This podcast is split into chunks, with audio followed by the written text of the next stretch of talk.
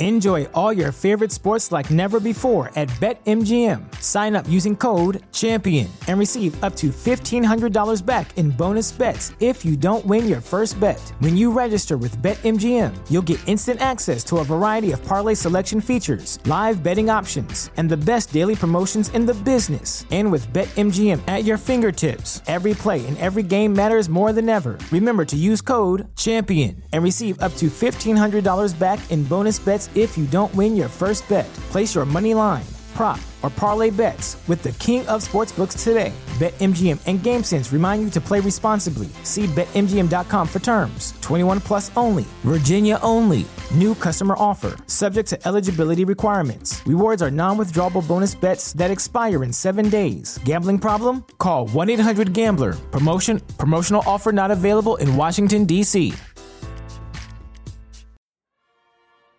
Reign of Troy Hotline.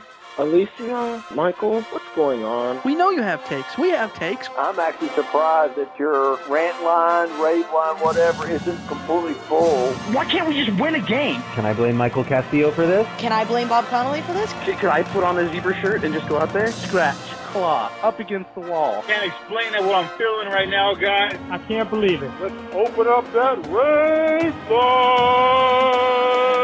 Woohoo! Oh, I can't believe USC has hired Lincoln Riley. Oh, yeah. Hello, everybody. Welcome back to Reign of Troy Radio, episode 444, coming to you on Monday, September 12th. We're going to talk about USC's 41 28 win over the Stanford Cardinal, open up the mailbag, look back at the game, talk about the over under, and so much more here on this episode.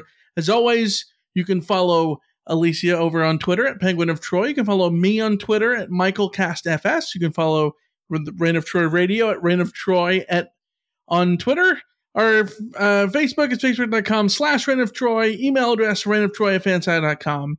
You can find us wherever you can find a podcast over at Apple Podcasts, Stitcher, uh, Spotify, whatever your favorite podcast catcher. We are there and we're right here live on YouTube as well. Just search Reign of Troy Radio on YouTube and you will find us. Uh, I'm your host, Michael Castillo, joined along with my co host here in the Reign of Troy studio in Los Angeles, Alicia de Artola. Hello, everybody. Hello. Uh, we are back for another episode here live on YouTube and coming to you wherever you're listening to us on your podcatcher. Uh, SC is 2 and 0. Uh, so far, things are right in the world, right? Yeah, I mean, USC is 2 and 0. USC is moving up the rankings. USC is feeling good. Uh, there's there's there's reason to be excited. It's also one of the more fascinating weeks of the season for USC with Fresno State coming up. Yeah. So, you know, let's Lots ride. to discuss. Lots to discuss. The NFL season is back, which means the Jags are off to their uh, traditional losing ways. Hmm. Uh, you're a Charger fan. You got to be happy about that that big win over the the Raiders. The most, I mean, it would have been a typical Charger loss if they had managed to blow that lead to the Raiders, but uh, they they held on. They still blew the lead, but they held on. There you go. I'm still getting used to the fact that I have to remember that there's NFL action on Sundays when I'm driving on the 405. I'm like, why is it so packed on a freaking Sunday? What the hell's going on? Yeah. Like, oh, yeah. The guy with the Raider flag in front of me isn't just like an obnoxious Raider fan. He might actually be going to the game too. yeah. Oh, okay. Got it.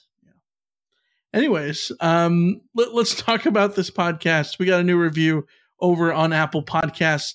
It is a five star from Pensacola 59. What'd they have to say? Yeah, they said, uh, Don and Donna Downer love your show, but you always dwell in the past. All caps, new season, new coach. Trojans will have a winning season. Enjoy the games. Uh, thank you, Pensacola, for the five star review. If you're going to criticize us, that's the way to do it. One way, the five star I'll take review. five stars. I'll Yeah, take getting sure. uh, getting called a downer favorite um, with the five star review for sure. Um, I think you and I both agree that the Trojans will have a winning season. I think both of us are enjoying the games, but uh, you, You know, predicted a 10 and 2 season. Yeah. they went ten and two. I mean, we'll see. Yeah. Uh, th- thank you for the review as always. And you can always review us over on Apple Podcasts, and it helps grow the show. If you're watching us live on YouTube, you can subscribe to the channel and like this episode, like this video. We'll, we'll pause, let you press the button right down wherever it is. Uh, and that helps grow the show as well. Share it with your friends, uh, tell all your coworkers, all those kind of things, uh, and help grow Reign of Troy Radio. But Alicia, I, I would press the sound uh, the soundboard button. We did find the soundboard. We got it working. It was working five minutes before we started to record. I was so excited because we're finally going to have the soundboard back. I was looking forward to pressing. I actually think this is optimistic, Alicia, and pessimistic, Alicia, out in full force. All those things. I was going to press it. I found the button. We choose not to run. All of those. I was so I was so pumped. And and, and then like literally right before we were started to record at 701 when we're about to go live we had to make the decision that you could not go live with us for Yeah. some reason it was like just completely taking the whole audio everything else works until you plug that thing in, and then it's Yeah. like, nope, no dice. So I, I don't, I, I honestly, I am stumped on why that's a problem, but it's a, yeah nothing to figure out for another day. yeah i i i, I don't get it We I'm- were I'm- delayed enough getting on on air for this one, having to move back uh, for my sake. So yeah, so, anyways uh if you're listening at home on your favorite podcast device here's the news child.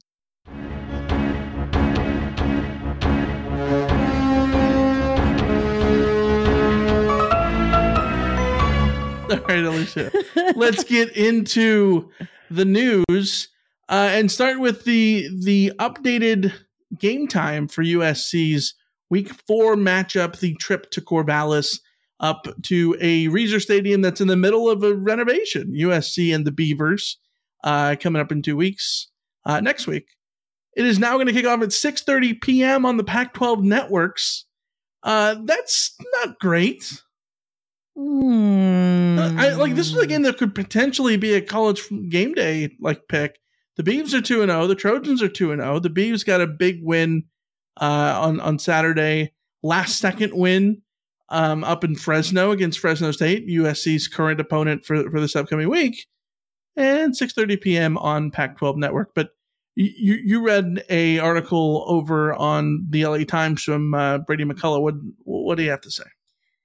Yeah, so basically, he uh, cited sources who said that the Pac 12 network situation is that Fox and ESPN are sort of biding their time on picking USC. So, what happens when uh, the, the schedule for the week, the broadcast schedule is set, is each, how would you describe It's almost like the waiver wire situation. Like each broadcaster gets to sort of draft a game that they're gonna that are part that's part of their rights Yeah. or they get to like choose right so It's a lot like a fantasy draft. it's like a fantasy draft yeah In the sense that you get to pick what you have, but you only have like you only you have so many options you only so have many so many options because contractually um, there is a pecking order. So, uh, but like it- this it- week fox gets to pick first and then Right. next week espn gets to pick first and you know after espn and fox have had their pick then the pac 12 network gets to pick and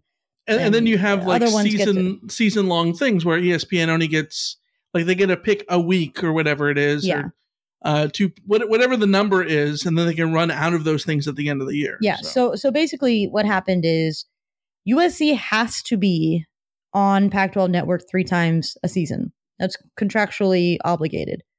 So USC was on Pac-12 network for Rice, but they will need to be on Pac-12 network two more times this season. So if you're ESPN and you took USC Oregon State as intri- intriguing a matchup as that is, if you're at ESPN or Fox and you're trying to decide, well, do we use do we we take this game but know that there will be 2 weeks later on in the season that we won't be able to pick USC because they have to be on Pac-12 network? I think they looked at the calculus they they looked at the they did the calculus and realized that they would rather basically throw Oregon State to the wolves in in Yeah. terms of Pac-12 than to miss USC potentially contending for the playoff playing someone down in the second half of the season. They'd rather miss Oregon State but have, you know, Cal available if they if, if they want to really bank those to. picks later, right? Yeah. Like like so if, if SC has to be on the Pac-12 network three times in a season, I guess two out of the first three games is You're getting out not- of the way. Yeah, you're getting it out of the way early. Um, or out of the first four games in this instance, right? Um, uh, Fresno State. What channel channel's Fresno State on? Do you remember? It is on um I should probably be more prepared for this. E- either way, seven thirty on. Wh- where would the seven thirty kick be? Uh, ESPN, I thought, but I. Besides the point, the, the, the- scoreboard is loading. You guys will find out in twenty seconds when this thing loads. Uh, no, but besides the point, th- this is the kind of thing that happens in the SEC all the time with CBS. Is that the way, and one of the reasons why the SEC is leaving CBS is because the way that the uh, scheduling works, you're only allowed five games on CBS per team. So Alabama can only be on CBS five times. So what ends up happening is towards the end of the season, if Alabama has been on the CBS game three different times, and all of a sudden there's still the LSU and game on the schedule, and there's the Iron Bowl, and you know they're going to play top ten Ole Miss. Like one of those games, CBS is going to have to like sacrifice. You have to pass. Yeah. You, you, got- you got to pass, and you got to kind of like make sure that you still have one left for the Iron Bowl. Um, so that's usually what ends up happening in these situations. That's what's happened in Week Four uh, against against Oregon State for USC. And uh, For the record, Big Fox says says our pal Kenny Martin. Big Fox seven thirty. Yeah. For Fresno State. Yeah, so uh, we we will see that uh, this Saturday and then next Saturday USC uh, up in Corvallis, six thirty p.m. on the Pac-12 networks. Uh, let's go to the other news. Um, talking about players of the week. Um, USC gets some representation here uh, in the form of Caleb Williams and Tuli Tuipulotu. Both are Pac-12 players of the week. Caleb Williams on the offensive side was 20 of 27 completing 74% of his passes for 341 yards and four touchdowns. Uh, he now reigns second nationally in completion percentage and passing efficiency. He's also third nationally in yards per attempt. Pretty, pretty, pretty, pretty good. Yeah, he leads the Pac 12 in all of those things. I think this won't be the last time we see Caleb Williams as Pac 12 player of the week. I think you have to pencil him in right now. After two games of just seeing what he can do, you have to pencil him in as offense player of the year in the Pac 12 um, unless something ginormous changes. Yeah, 100%. Yeah. Uh, on defense, uh, four tackles for loss. Hell of a big game for him. Six tackles overall. Did break up a pass, forced a fumble. That's probably statistically the like that is the best game you're ever going to see out of Tuli Tuipulotu. Um, not to say that he can't top that, but like, how are you going to see that that much production out of a out of a guy who plays a role like him? Like that is pretty much max effort, uh, and more power to him. yeah, it's those havoc plays that I think uh, make a huge difference. And USC is going to need guys like Tuli Tuipulotu to create those plays. They're going to need guys like Max Williams and Mekhi Blackmon to come up with the the Mhm. forced turnovers that they did as well. Because um, this is one of the things that we're going to continue to talk about with this defense. This defense is going to.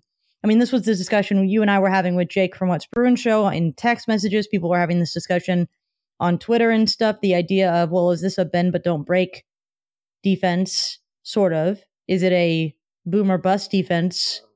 Pretty much.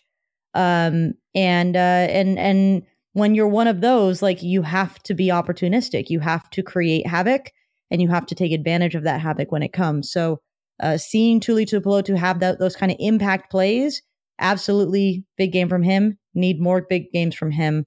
Uh, and and the rest of the supporting cast there on defense. So, uh, yeah, good for him. Yeah, one hundred percent.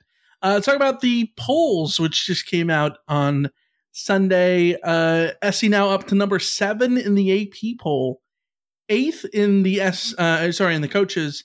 Um, SP Plus and and Sagarin and stuff. I'm not too worried about those right now. It's too early. It's too early, and I mean, mind you, the coaches in the AP poll are, are way too early. But Th- that's very true. Yes. everything is everything too is early. too early. But one of the things that you want to discuss here was the the playoff stuff that ESPN has been putting together. Yeah. So ESPN dropped a like early playoff picks, and they it was basically a round table. They had like 15 writers who picked their like their playoff field, and nine of the 15 had USC as number as the number four seed in the playoff. And my first thought was, these people are crazy. Like these people are crazy. What are you doing? No, no, absolutely not. And then I thought about it. Like, okay, if I Uh-oh, here we go. You're getting if- suckered in. No, no, no. If if I were picking a playoff pick after the first two weeks that we've had, based on the season that the very incomplete season that we've already seen, if I had to choose playoff picks and I had to go deeper than three, I would be at a loss because you go Georgia, you go Bama, you go Ohio State. I, I, I get why they don't put Michigan at number four because Michigan and Ohio State are going to play each other. Um, Oklahoma was up seven to three against Kent State in the first half the other day. Um, they have a much tougher sled than USC would to win the Big 12. They have to go through, I think, a more difficult conference slate to get there. Um, Oklahoma State, I think there's still questions about their defense. They uh, ASU played them like prevented it from being a blowout, almost competitive game. So like I don't know about Oklahoma State. Baylor lost, um, Texas Texas A&M lost, and that's a third SEC team. Like just Notre Dame lost. All of these, I think that when you're a, it's too early to be picking these anyways. But if you had to pick today, if you had to, I get picking USC over the other options. I do. Do I think that that's the truth of what will happen? No, because teams like Baylor losing early don't doesn't have to kill them. Um, teams like uh, BYU, Utah losing on the road to Florida. Utah losing on the road to Florida could still be up there by the like. There is there is so much more of the season to go. We have seen a smidgen of what truth there is to what any of these teams are. We don't know the truth of USC or Oklahoma or any of the teams that lost this past week. They could Right. turn. I mean, the best time to lose is early in the season. So, like, you know, Yeah. you you you get going, you get hot, and then suddenly you are the playoff team. So, I just think it's an insane prospect to even try to have these conversations right now. I think it's this has been one of the most, you know, rankings are always irrelevant to a point, but like this year of the AP and coaches has been the most irrelevant that I can remember in a while in terms of like, yeah, no, like, uh, Well, I, let, let me jump in there because I think it's easy to say that now, but I think that every year we're saying the same thing. Yeah. But like, well, the coaches poll this year is more relevant, more relevant than ever, or whatever. Like we we sort of have that uh, that perspective every single year, um, and really it goes back to since the playoff was formed, everyone's sort of look at outlook at, at what the the rankings are changed because back before the playoff it was you sorted by the num- lowest number of wins uh, sorry lowest number of losses um and then you and it mattered where and- you and then- started. yeah and it mattered where you started and Yeah. then that's just where you were and there was no moving up or down right like well, you move you move up or down relative to your performance that week. So yes if you lose in early, you have more weeks to gain spots right in in that but sense. but if you but if you struggled you weren't going to drop yeah, and that was an anti- you know antiquated way of looking at the polls but that's how they always were Yeah. my the only thing that i like about the playoff coming into college football because you know me i'm like anti playoff expansion and everything and the 12 team playoff is going to kill me but beside that the like the thing that i love is that we've reevaluated what polls should be and not just the predictive versus the resume kind of thing of polls and, and the two different dynamics there, but yeah, like let's stop worrying about wins and losses. Like case in point, Texas. Um, if we- we're ranking teams based on how good they are, that doesn't mean ranking them on how many wins they have. yeah. Like this is already independent of the record. So why should a team like Texas get penalized for losing the number one team? Well, that you know, you can Like, make the argument that Texas's loss to Alabama was more impressive than any other win this weekend for any team. yeah, Because I don't know that any, I don't know how many of the teams out there would have given Texas the game, given Yeah, Alabama the game that Texas gave and them. they're up to 21. They're they're 21st in the poll. So they went Yeah. up, which which never would have happened before. Yeah. Because oh, you lost, so then you must go down. Oh, you won, so you must go up if anything, but only dependent if the teams in front of you lost. Like that never made any sense. So yeah, to to go back to your point about well, if you look at it and if you're gonna just be realistically pick four conference winners and you're going to pick the the big three right now, which is Georgia, uh, Alabama, and Ohio State, and you're going to just assume that one of those SEC teams is going to get in as an at large, which is probably fair at this point. And then you got to go to who's going to be out of the ACC, who's going to be out of the Big 12, and who's going to be out of the Pac 12. Oh yeah, sorry, I forgot to mention Clemson, who is the biggest paper tiger fraud, in my opinion, in the poll. So I mean, Clemson has been a struggle bus um, the last you know year and a half or so, but they're still Clemson. So you still want to give them the benefit of the doubt.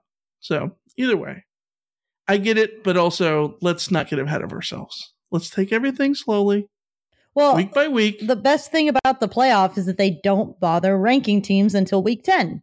so, yeah. do that. All right. Uh, let's get into talking about USC's 41 28 win over the Stanford Cardinal. Um, Alicia, we've sort of looked back at it and we talked about it a lot in the CarCast. We had a super long CarCast. It went like an hour and a half, and it was a hell of a lot of fun to do a live CarCast for the first time. Um, I'm stoked about doing that for the rest of the season. As much as I miss going to games and being at games, the live CarCast kind of cool. It's pretty it's pretty awesome. yeah, pretty kind, awesome. kind of fun. Yeah. Um, but uh, let, us talk about like looking back at this game.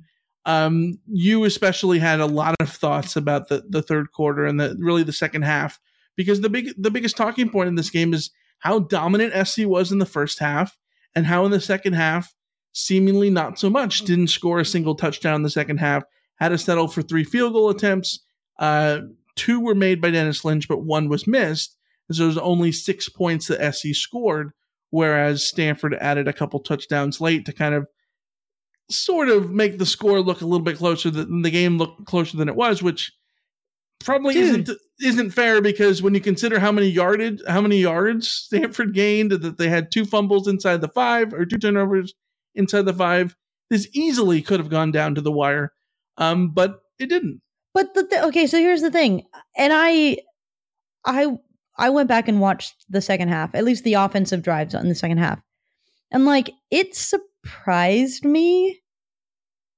as someone who watched the entire game on Saturday. Definitely, it surprised me that it the score was forty one to fourteen going into the fourth quarter. Like I feel like I forgot that it was Yeah. forty one to fourteen going into the fourth quarter. It was a bona fide 100% blowout. USC could have cleared the benches.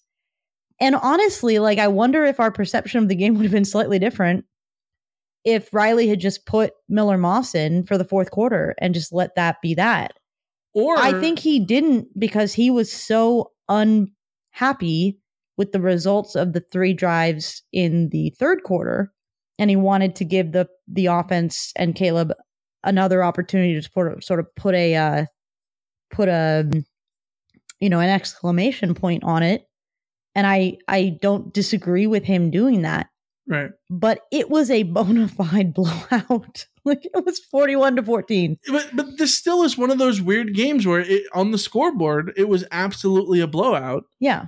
Um in terms of just sheer yardage and and moving the ball back I and mean, forth like both teams were is pretty much tit for tat for most of the game This is what four turnovers do, though. Like this Absolutely, is this is the yeah. scoreline you well, see when you this is why we talked about it for years that so many so many things change i mean we talked about the empty calories that sc had in games Mm-hmm. because they weren't finishing off drives and they were committing turnovers See Stanford in this game. exactly I mean, we used to call what USC was doing very Stanfordy because this was like that one year when Stanford could not, for the life of them, score in the red zone. Like it's a it's a thing.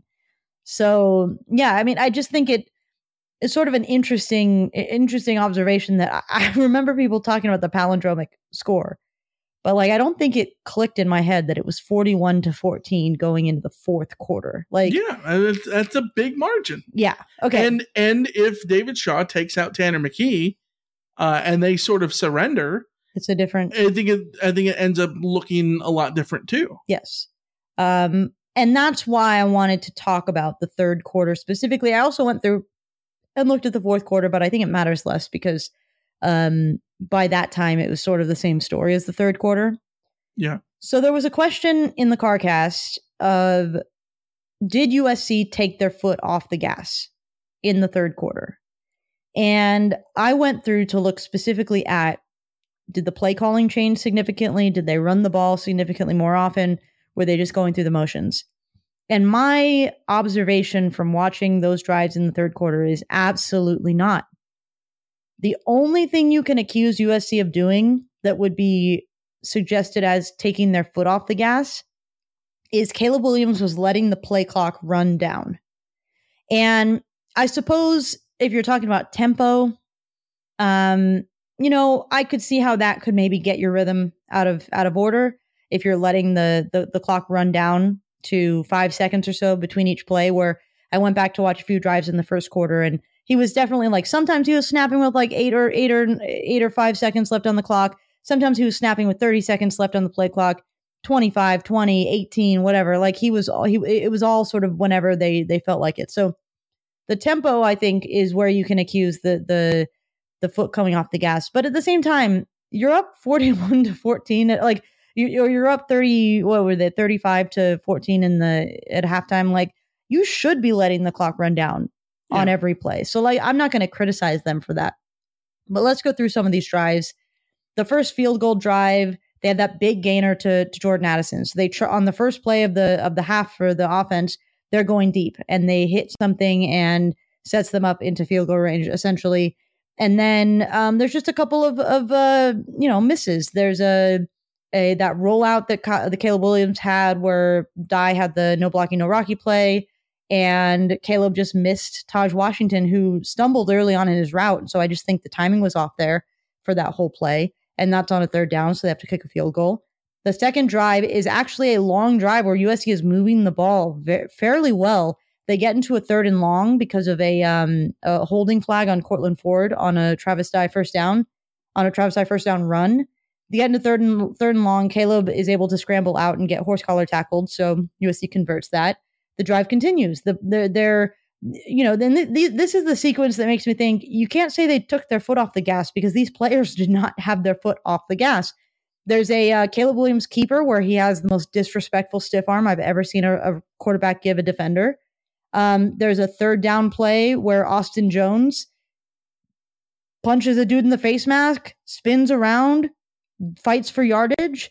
Um, and then the play continues, and there's one play where I think Caleb Williams lost his cool. There was some pressure coming off the right side, and he hurried a throw in the end zone to Mario Williams. I think he had way more time than he thought he did. I thought he hurried that play, hurried that throw, and forced it into a spot that wasn't there. I think if he takes his time, there's more of a chance there, but that sets up a third and long. And on that third and long, Courtland Ford gets absolutely destroyed uh, coming off the edge by from David Bailey, who was a problem for USC throughout the game, and who, if I have one big criticism of the offense, it's they didn't account for David Bailey enough because he comes up later as blowing up a fourth quarter drive that USC had with a sack untouched off the edge as well. So for future references, I hope that Lincoln um, either does something an adjustment for himself so that the players know, hey, that dude is the danger guy, take care of him, or that the offensive line pays more attention, or that Caleb Williams slides his protections, or whatever needs to happen for that. Because I think that was if you if I had to point to one thing that really blew up this offense in the second half, there are two things. One, it's David Bailey, just singularly David Bailey.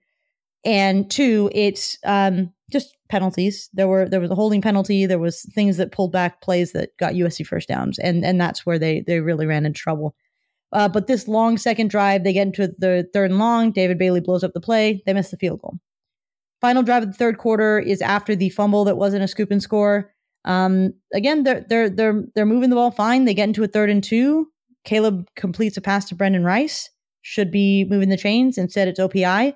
Third and 17, what are you going to do? They run with Dye. And again, did they take their foot off the gas running with Dye? Maybe. But the players certainly weren't acting like it was over. They dragged Dye forward for another eight yards. So I thought they were going to go for it on fourth down on that play They- too, because it was going to be like a fourth and six. Yeah. And they could have, but they they take the field goal. I don't blame them. I think uh, getting up to 40 points probably makes you a lot more comfortable in the end game, as we see. Um, but uh, but yeah, it's just I just think there were I think Caleb Williams had a, a like two, maybe three plays in that third quarter where he could have done better, but you're asking for perfection, and that's not fair. Um, the penalties were were the, the that uh, that OPI was very very costly. It probably cost USC point uh, uh, cost USC a touchdown because they moved the chains there and they can keep going. Um, I do think that Stanford's defense did a lot better job of keeping things in front of them after that Jordan Addison long play and uh, the long passes that USC attempted in the fourth quarter. Caleb either outright missed or were well covered. Um, and uh, and and Stanford did a better job of of stopping the run from gashing.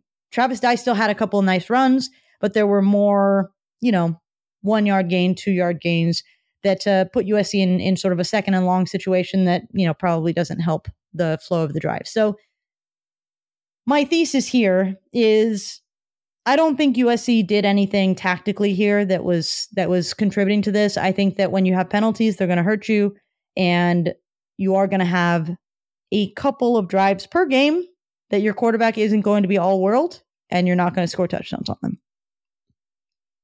Yeah, and I think that really what it comes down to, you can look at the early parts of those of those drives too, the first and second downs, because the those drives end up failing because of errors on third down, whether it be a penalty, whether it be Courtland Ford getting destroyed by David Bailey, you said on a third down, or uh, the Brenden Rice OPI, which is on a third down.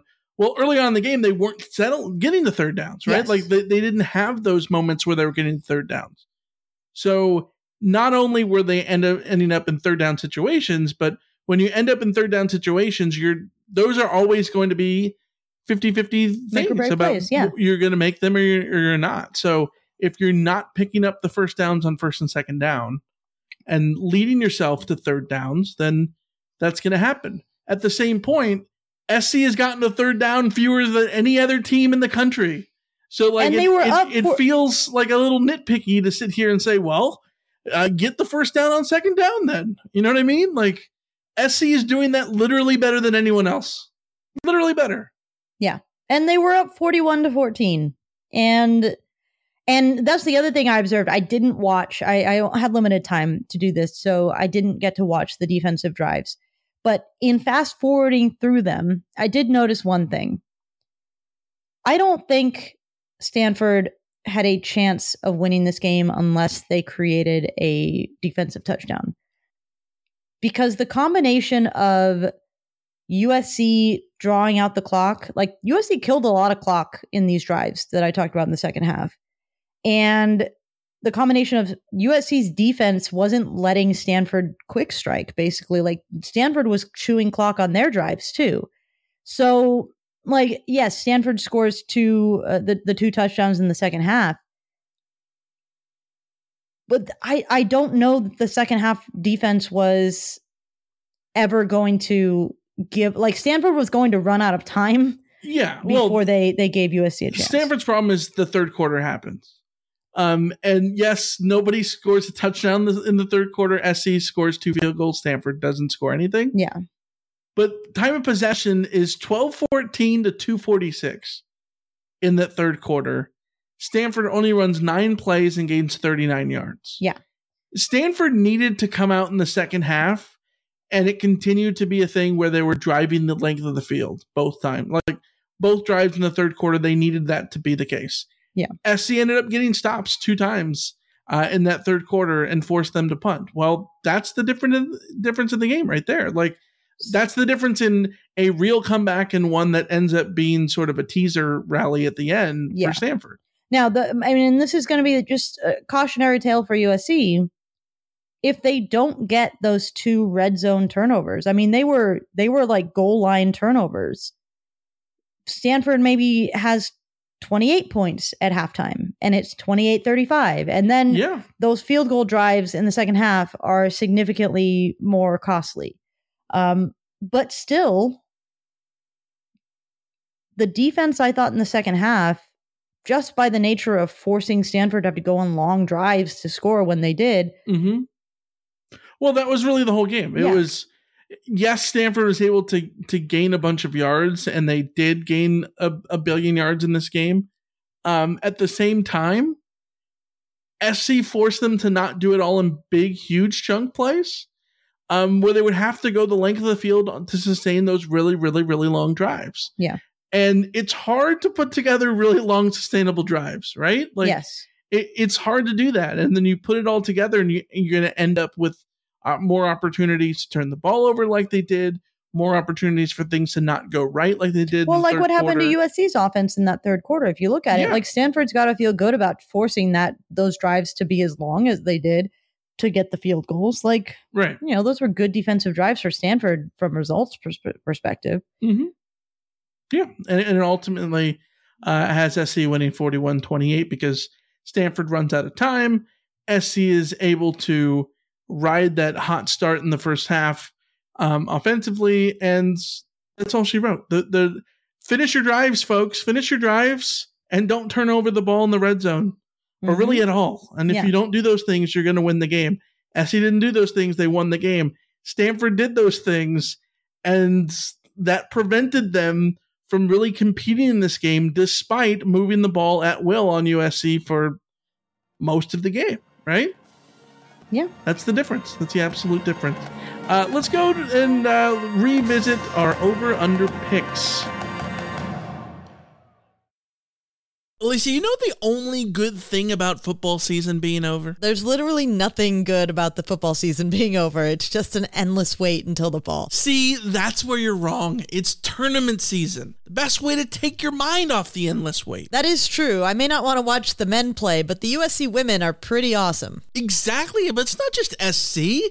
There's high stake basketball moments all over the country. But you know what? They get even better with prize picks. So you're saying the only thing better than watching Juju Watkins is taking the more on Juju Watkins. Bingo! You can now turn your hoops knowledge and love of Juju Watkins into serious cash. Because you can now win up to 100 times your money on prize picks with as little as four correct picks.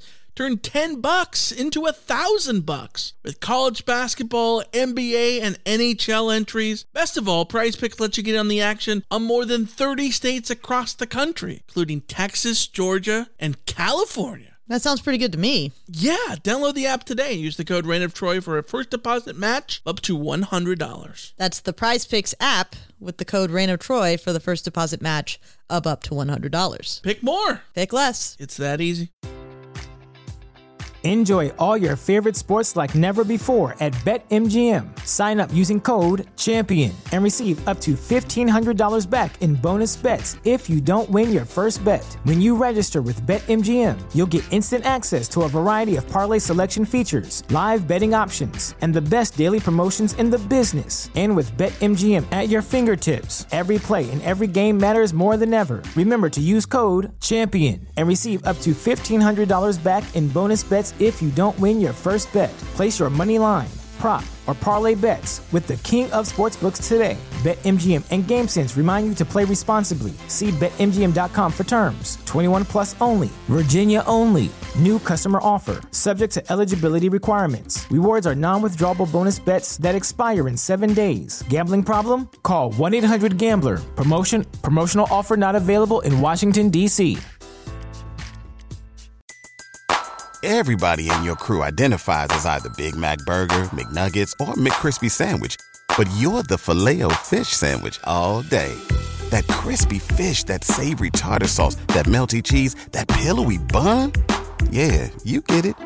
Every time. And if you love the filet of fish, right now you can catch two of the classics you love for just $6. Limited time only. Price and participation may vary. Cannot be combined with any other offer. Single item at regular price. Ba da ba ba ba. So you're going over. I'm feeling bold. Give me that over. I'll go under. I got to take an under here. I got three unders to take. I'm going to do an under here. All right, uh, Alicia. Last week on uh, on over under, Uh, I believe you went seven and five, and I went five and six. Wasn't good for me. I needed to have a big comeback here. I don't like this. Let's see. Let's see what happened. Uh, first over under pick for you. You said over under 145 and a half rushing yards for Stanford. I, of course, said under because we were talking to all last week. Stanford is going to want to throw the ball a lot. Well, they came out extremely balanced, ran the ball a ton, had a lot of success with uh, EJ Smith, uh, and then later um, with um, with Filkins. The, the Filkins. We can never remember Filkins. Yeah, Filkins, who is is either the the the the fullback or the uh the assistant in the office that the boss is always screaming at, like, "Get me Filkins." yeah, Filkins. Yeah. Uh, 221 yards rushing for Stanford, so that means it was over. Me saying under locks in the over for you. 50.9% of those of you who played along at home got that right. Right on right on the edge there. Um, next one. I set the line at 68 and a half Caleb Williams rushing yards. And he had four. You said under.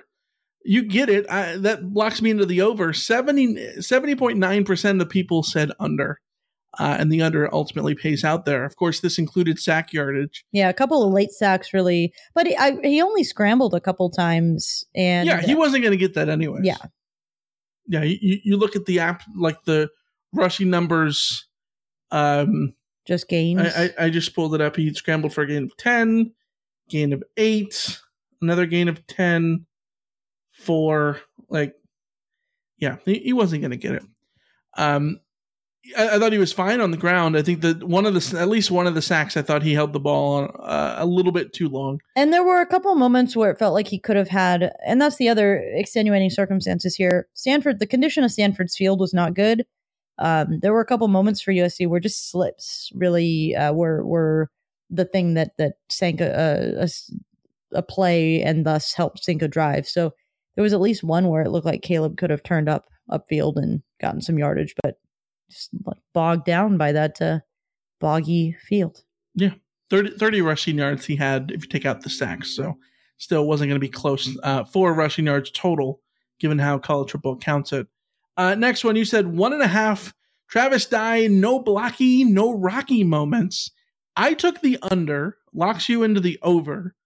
Uh, 58.2% of you guys at home took the under, and it was under. We came up with one. You said there was one play and it was in the third quarter. Yeah, it was uh, as Caleb Williams scrambling back around. Travis Dye comes back around and, and just gets in, uh, takes on an offensive lineman and frees up Caleb to go free. 100%.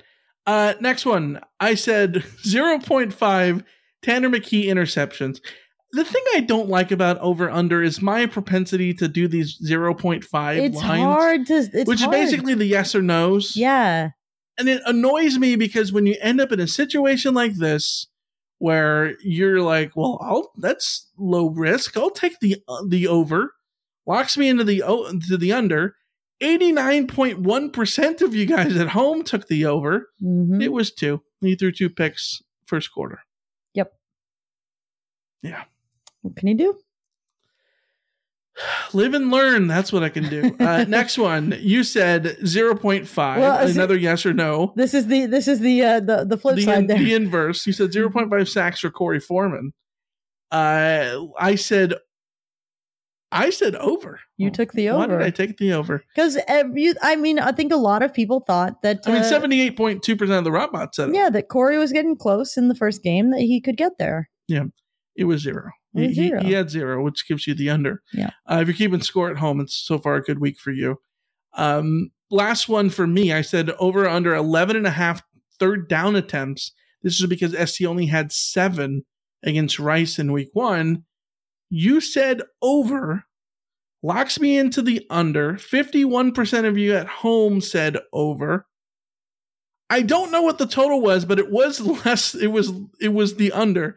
Uh, so Stat Broadcast, which has the does the official stats, um, the official online stat database, says that USC had seven third down attempts. CFB stats is what, is what we use for like most of our statistics that we talk about.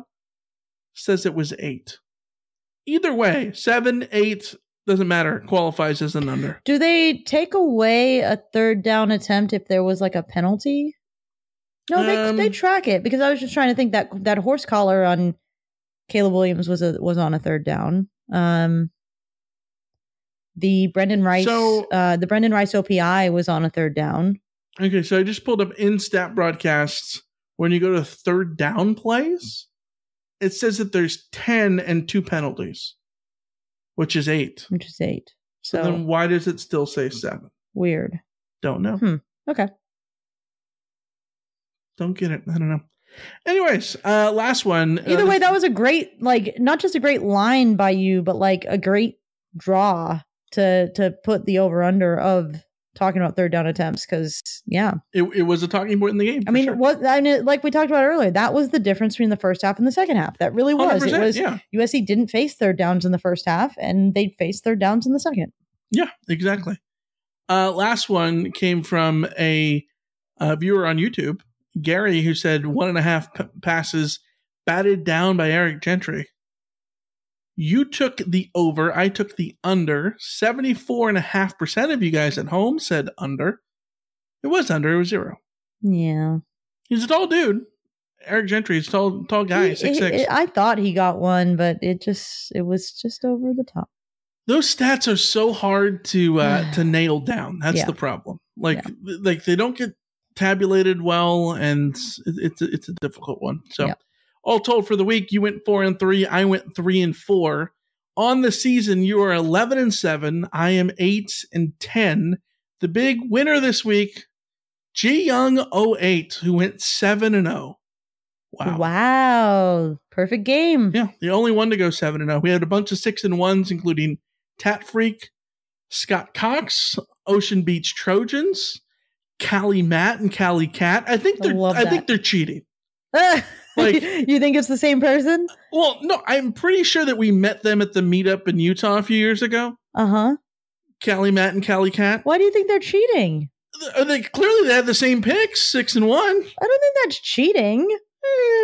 It's a little. It's a little little sus. Hmm. I wouldn't go throwing sus. out accusations Okay, not- against our No, viewers. I, am not saying that they're cheating. I'm saying that there there's colluding going Hmm, on. Colluding is the word. Colluding, Yes, yes. yes. Colluding. Okay. Yes, colluding.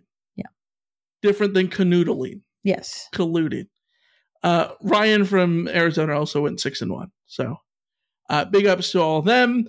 We go to the season leaders, and look who we have at the top. It is Callie Cat, who's 15 and three. Well, they clearly 18 they um, clearly total, uh, total over unders. they weren't colluding in week one then because Clearly where's, not. where's Callie Matt? Clearly not. This is true. Callie Cat is the uh, is the superior one is what all I'm seeing. Uh, tied for second with a 14 and 4 record, we got Jay Vandy, uh, our buddy LA Fred, Ryan from Arizona, and of course G Young 08, who dominated in week two. Callie Cat is in the chat right now and confirms that we did meet them in Utah. Uh oh. Yeah. Uh, well, awesome. Yeah. Good I- job, I'm, Kelly I'm Cat. glad I'm right. I'm glad I have a good memory for this. I do not, so I hope no one's ever offended when I'm just like, I have who? like an internal database of Yeah. like hmm. I remember this like person I've heard of. I remember we remember met like them at the Churchill in Phoenix. Like, yeah. I remember like faces, but I couldn't tell you anybody's name like Oh, yeah. at all. I, I, I, I try to remember those things. She's a, she's Oh. Callie Matt refused to tell me his answers this week. See, well, denying the collusion. there we go. Mm. All right. Uh, anyways, uh, game predictions. Um, Bill Connolly's numbers, of course, which we've talked about before, probably not accurate at this point. Uh, said that SC would win 34 25. Vegas had SC by eight. You said SC 40 to 25. I went down with the ship and You down with my my nine month old Stanford beating SC for the first time prediction. How Um, torn were you when Stanford got to 28-41 and was going for that onside kick? Like, how torn were you between not- like not USC winning torn. this Like, game I- versus U- USC This getting? game never felt in doubt. no, it really I think it didn't. would've They been- needed two onside it kicks. would have been completely different if there weren't those first those two picks early on in the game. Yeah. Yeah, Yeah. But it would have been I felt good about. I felt pretty good about my my. It, like like I said in the CarCast, that that went almost exactly how I sort of expected it to go. Uh, yeah, of course, it was forty one twenty eight SC. All right, uh, let's get to some mailbag stuff. If you got, if you're watching this on YouTube, feel free to type in a question, put the word question at the front if you want. That helps us figure it out where all the questions are uh, and star them throughout the uh, throughout the broadcast here. And uh, let's get into the mailbag, shall we? You've got mail. Uh, let's start with a Slack message we got from our pal Marcelo who says the famous adage is that teams improve the most from week one to week two. So, what improvements do y'all notice? Well, okay, let's be fair. The offense did not need to improve from week one to week two, and we certainly Yeah. saw the same offense in the first half against Stanford as we saw in the first half against Rice. So I think that um I, I'm having difficulty on this one because I think that in a lot of ways you can say you saw the same USC performance in both games. yes, uh yeah, yeah, yeah, for sure. The the, the difference was the opponent. the difference was the opponent and uh the opponent being able to fight back a little bit on on offense to to make it look closer Mhm. which i didn't think rice had that uh just had that juice they they were pretty but it also you know when the Were they- were they turnovers of happened knobs too. they, they full of knobs uh but when the turnovers happened was different too because rice's turnovers all came in the third quarter and like that is demoralizing as all hell when you when you have a third quarter like that um just the way the de- like usc's defense Well, the, the third quarter, but also at the end of the half. yeah at the end of the, second half, like it was just more you know it, it like the the turnover sort of bookended the half Yeah. to where it really just would break Rice's soul there. yeah so i, I just thought it was, circumstances were slightly different um i think that the improvement that we need to see from usc is not the kind of thing that you can say would follow that adage of week one to week two because i think it really needs to be the defense across week one two three four and five uh, being able to prove that they can be in the right spots. Um, i saw a stat that was talking about how usc had drastically improved their tackling like just statistically they've had like 10 missed tackles in in two weeks which is like some like 5% or something of, of plays or whatever and last year it was just like significantly more than that. So uh, i wish i remembered the actual thing but e- either way it was it was clear that the tackling has improved Mm-hmm. so it's not that usc is giving up yards because they can't tackle it's that usc is giving up yards because they're vulnerable um, as far as the, the the running game goes. Running backs are finding finding uh, lanes to run in, and receivers are getting open. And so I think that as the season goes on, you just want to see players be in the right spots more often.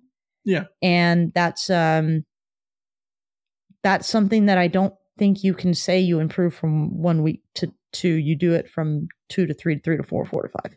Yeah, the, the other thing I, I'll give you one. I think the downfield passing much better in week two Yes. because I think they took more shots downfield. Yeah. Uh, the the long pass to Jordan Addison in the in the second quarter was just such a thing of beauty, and Yeah. um, they didn't necessarily have to do that against Rice. No. um, the the Rice had more the the Rice game had more intermediate passes downfield. Um, that ended up being long gains with uh with uh YAC yards, whereas I think Saturday against Stanford, it was more there were more passes downfield. So I think Yeah. that was one thing that improved. Um, and the other thing is for the lack of definitive things that's that said that they they improved. That is not a knock on this team. That's just a, a mark of like they've played very consistently in the first two games. Oh, the so punter. it's- oh, the well, there's a there was a poor punt in the in the first In the fir- first one game- for, the the one from Aadyn Sleep-Dalton in in the Rice game was not good. was bad, like Yeah. So there you go. terrible. No, and then in, in against Stanford, he pinned him. He pinned him deep late yeah, in the game. let, me pull up the So yeah, the, the punts. punter. Where- improved. where's punting? Two punts, sixty four yards, a long of thirty six, but it was inside the twenty. Yeah, and I think uh, right. it might have been inside the ten. Even it was it was a good kick. That broadcast only says I twenty, which I, I who cares if it's inside the twenty? Tell me if it's inside the ten or the five. Yeah, Yeah. yeah. All right. Uh, we got a YouTube comment on the CarCast. So this is from a couple days ago. I, I think you underrated Stanford's offense. Plus, they broke out a new scheme that USC couldn't prepare for on film. I think the judgment on the defense is a little too harsh here. Alabama, Georgia, Ohio State, and Clemson isn't judged the same way when they win by a couple of touchdowns. Just my opinion. Um, I would agree that Stanford brought out things that USC wouldn't have had film on, and that contributed to the way Stanford was able to move the ball. And that's why it's very important to get your turnovers and to create your turnovers and to deal with things that way. I would reject the idea of like Alabama, Georgia, Ohio State, and Clemson not being judged the same way because Alabama, Georgia, Ohio State, and Clemson have significantly better defenses than this defense. Also, Um, if, if they give up a touchdown, there's someone on a message board that is Oh. like wanting to jump off a cliff. Oh, absolutely. But like Alabama's winning a game against Texas like 20 to 19. That means they're only giving up 19 points. Yeah. Um, you know, Georgia is blowing Georgia has the best defense in the country, so it's like no one's going to talk about Georgia um, you know, pitching a shutout. Um, Ohio State when they But- struggled Notre Dame still didn't give up a lot of points. Like it- and it's also there's just different there's different levels. Listen, listen, teams we have wa- the benefit of the doubt at this point too. we want yes benefit of the doubt and also like i want to enjoy usc games and i have enjoyed these these two immensely like i think there's so much to be positive about but also we're watching the game it's it the, the defense is is outside of the turnovers they create and the havoc plays they created later it's they're not stopping people the way they need to stop people to get that benefit of the doubt that you see from like Bama and Georgia and Ohio State and Clemson. Like they're just not there yeah. my argument continues to be they didn't get all Americans through the transfer portal. Like the offense got all Americans. Mm-hmm. The defense didn't. They got Shane Lee, who has been very good, but like it's it's not the same level. The defensive rebuild is so much I think- bigger. I like think give Aaron- them time. It's okay. We can we're, we're, we're, when we're critiquing them, it's it's constructive. When I'm not trying to like say that they're trash. They are infants learning how to walk. Like let's let's give them time. I, I'm perfectly fine with that. Yeah, you, you said that the offense didn't or the defense didn't get all Americans. Where I will push back on that is yes, the the offense literally got an all American Jordan Addison, who was the Biletnikoff winner. And Caleb Williams, whether he be at Oklahoma or he be at SC, would have been a top five Heisman contender going into the season. Travis Dye was the Pac-12's leading rusher. Yes. Like and, but on on top of that, when you look at the defense, no, they didn't get an All American. But I think that you are hoping that um, Calen Bullock can become an All American. You're hoping that Eric Gentry can become an All American. But even those you're hoping dudes- that you're that that Tuli Tuipulotu can become a, a- an All American. And you're hoping that Shane Lee's one good year at Alabama three years ago meant something. yeah. And I think there's a there's a good likelihood that of those four hopes, multiple of those things will come true because I believe in those players They- and I think that they're good players. They take but time. it's a different kind of hope where the offensive guys came in completely proven. And the defensive guys, even the ones who didn't transfer in, like Bullock and Tuipulotu, you're still hopeful of seeing the best. Whereas for the offensive guys, you've already seen what their best looks like. You know what I mean? I also think it's just the the the learning curve on defense is going to be more difficult than especially with a quarterback who was in this system last year. Yeah. Uh, I mean, look how look at the defense last year. It's like historically it's bad. just- it was yeah, they're they're starting from scratch. Like yeah. And I don't think we're being negative by pointing out that they are starting from a zero and every little the fact that th- they have created eight turnovers in two games. Good on them. Like th- It's incredible. th- Yeah. This is if you're going to be a defense that's going to give up a million yards, which USC's defense last year absolutely did. Create turnovers. That's I. That's why I'm not super critical even of the of the the defense in the sec. Like again, the defense gave up 14 points in the first half, 14 points in the second half. Sign me up for that for the rest of the season. Yes. If you sign me Yeah. up for that for the rest of the season, USC's going undefeated. Like Well, we talked The- about it the before. problem is just- if, if SC gives in the mid, allow holds teams to the mid twenties, they're gonna win just about every game because you think this, you would think that this offense is gonna score more than twenty eight points. Yeah. So like at, in year one on defense, in year one on defense, to me, it's it's uh, the the the ends justify the means as far as I'm concerned because Yes. there's Yeah. so much going on with this defense that, that that they have to that they have to improve from starting from zero. So if they're going to be the most opportunistic defense in the history of mankind, then good on them for being the most opportunistic defense uh, in the history of mankind. When they inevitably inevitably slip up and give up 50 points, which I think will happen this season, I'm going to sit here and say, yeah, I expected that because this defense still has a long way to go.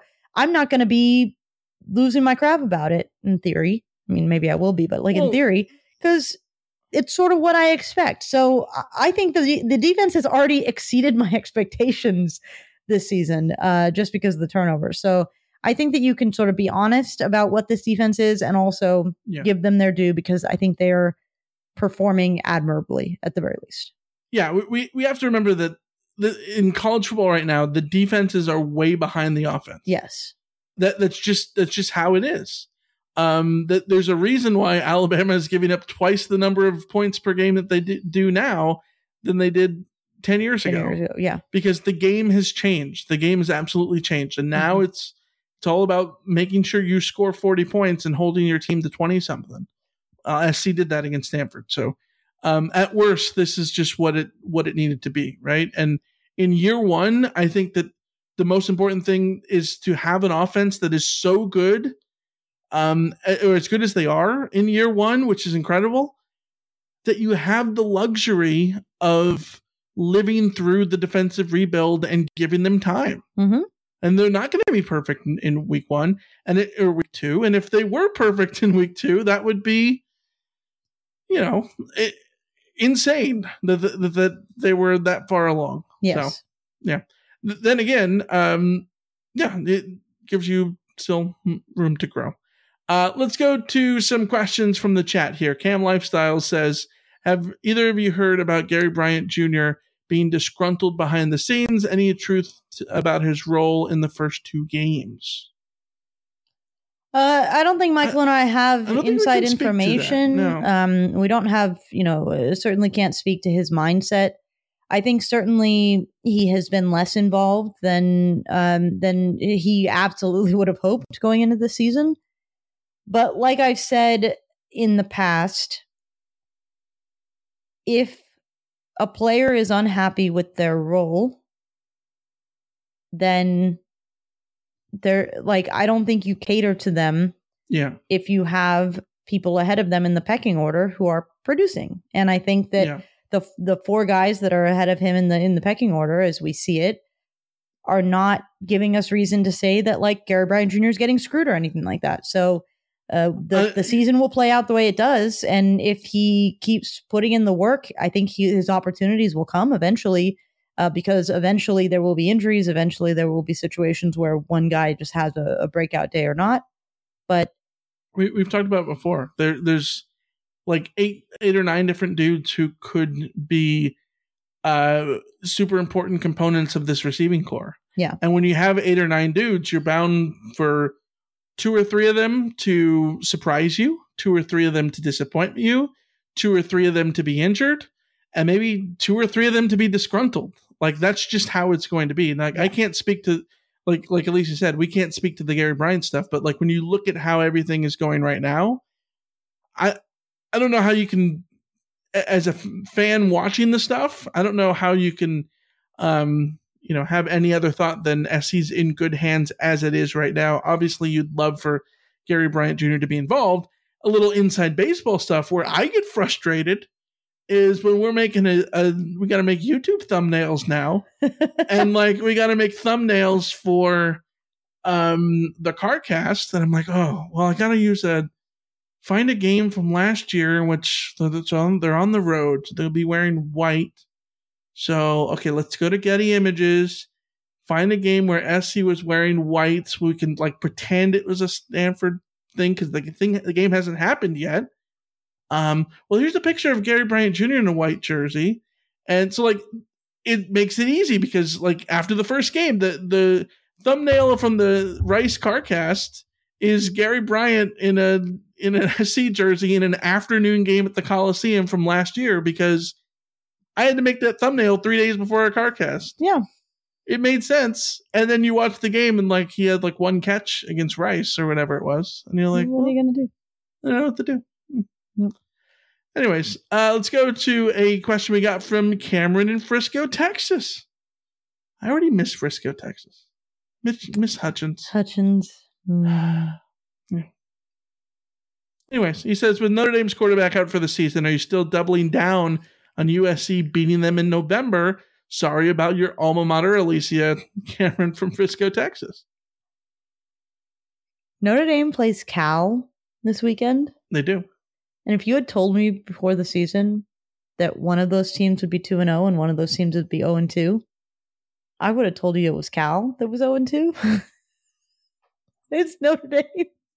I, I mean, um, yes, but then you look at Cal's Who did Cal schedule. play? Yeah. Cal has played like UC Davis, and I don't know who they played last week, but Yeah. I I mean, I think Notre Dame might be in a little trouble. Um, they hired a first time head coach. We're we don't know what uh what he's going to be able to do here, but he's got a hell of a job on his hands to keep this team um, motivated and keep them focused on improving. Um, the quarterback situation is not good. I said before that I think they were going to really miss the uh, the quarterback, the, the Wisconsin transfer, um, Jack Coan from last year. Yeah. That has come to pass. Ty Buchner has not been good this year. Him being out means they're down to the second string quarterback who did not look good in in the time that he came in. So Notre Dame might be in trouble. Um, that's still a rivalry game though. So against all odds, you just oh, SC Notre Dame. I thought you were SC Notre Dame. Notre Dame Cal. I'm Oh like, yeah, no, What? no, SC Notre Dame. Notre Dame and Cal might be the two most different universities of all time. Yeah. um, no, the the Like, Cal and BYU might be Cal and worse. BYU, yeah. Uh, the rivalry game at the end of the, of the season with USC and Notre Dame, we have a long way to go. Uh, so, i i- you know, I, my prediction would remain that USC will beat um, will beat Notre Dame, but we've got we've got a long way to go, guys. Yeah, I have a lot of a lot of uh, faith in Freeman. I really liked him as as a hire, the the Notre Dame hire there. But a first time head coach is always going to be difficult. It's it's going to be there's going to be growing pains in year one. That's so.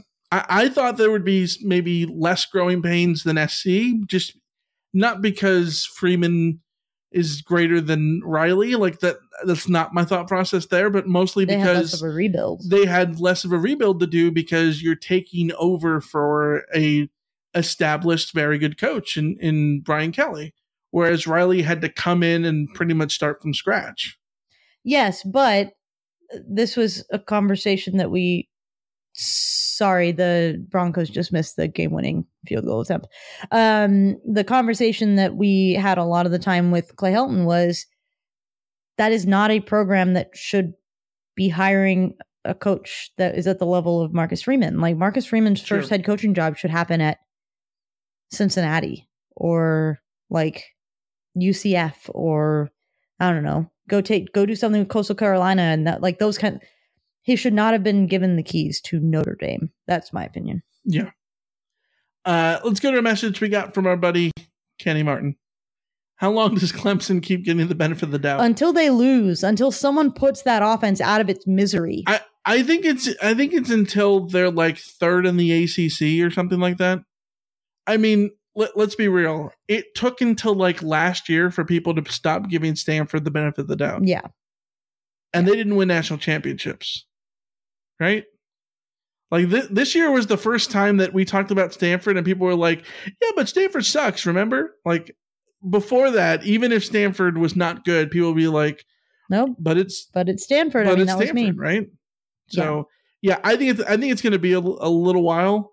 I think it also might take multiple quarterbacks, um, because and, and the sad thing is, I like. I, I mean, think we all had, you know, thought that that um DJ DJ is like really good, right? Like DJ Uwe. You can just go to mm. DJ and you just don't have to. I used you don't to be able- to try it. I, I just say DJ. You know, I, I used to be able to say it, and now I haven't tried to say it in a while. DJ, yeah. Just say DJ. If you you go. want to see what brain drain looks like, look at Clemson. Clemson's offense. Well, the problem is here's here's the thing. Here's the real answer. Dabo Swinney missed an opportunity. He needed the Seahawks to to come in and hire him. Before the drain drain ate him. Are you of- uh, making a Pete Carroll reference? Yes, because that was the problem with Pete Carroll's because teams at SC. whoever that the brain drain. Are, where are they in their Jeremy Bates phase? yes, they're in their Jer- like. Jeremy Bates phase because Yeah. you look Except at worse because at least Jeremy Bates' offense put up thirty points. it, I, this is the the problem with Pete Carroll's SC era versus Nick Saban's is that Nick and I wonder if this is because Nick Saban went back to the NFL and failed a second time. Um, he he left as a coordinator and then went as a head coach and then came back. Um, and maybe if Pete Carroll would have done that, he would have um fixed things. Um, but the problem with Pete Carroll is that he he had all those great assistants early on in his tenure at SC, and he never knew how to replace them. Everyone just went. You had someone like Rocky Seto go from being a GA into a DC, Well, I and mean, it's like, sure, maybe maybe he's good enough to be a GA to a D to a DC, but also like you're allowed to go out and hire another hire DC. to- yeah. And you look at what Pete Carroll's done in, in Seattle, it's the same thing. Kris Richard went from being like a, a an analyst of something to being a DC. And it's Yeah. like, dude, you're allowed to go out and hire people, man. Yeah. But at the same time, like you could end up in this, and this is going to be a, a storyline to watch all season. Does Alabama have a problem on offense? Because in in that game against Texas, like I don't know, maybe maybe I I sort of buy into the idea that like a Sark led offense or a Kiffin led offense doesn't get beaten down that easily. Like Bill O'Brien maybe maybe wasn't the way to go. Maybe you can't rehabilitate everybody. I don't know. I don't know. I mean, Something to watch. I'm not I'm not I would never never pour grave pour, pour the dirt on Alabama's grave uh this early in a season. They that will they will rise from the dead. Never never do that to Nick Saban, but something to watch. yeah, I we we got a chat from Calix Rose that said uh, you got yes men, and it's like, yeah, Yeah. I, I trust Saban not to necessarily get yes men. Yes. Um, or if you Saban's getting yes, yes men turns them like even if they are yeah like you become a yes man in front of Saban because he's intimidating. he's Saban, yeah. But then you also turn them into to gold. Yeah. And that's the problem with with Carroll is he got the yes men and like without the ability to turn them into anything else. Yeah. Um, yeah, hundred percent. Um, all right. Uh, Kenny's next question is quote deranged turnover producing defense the best description ever.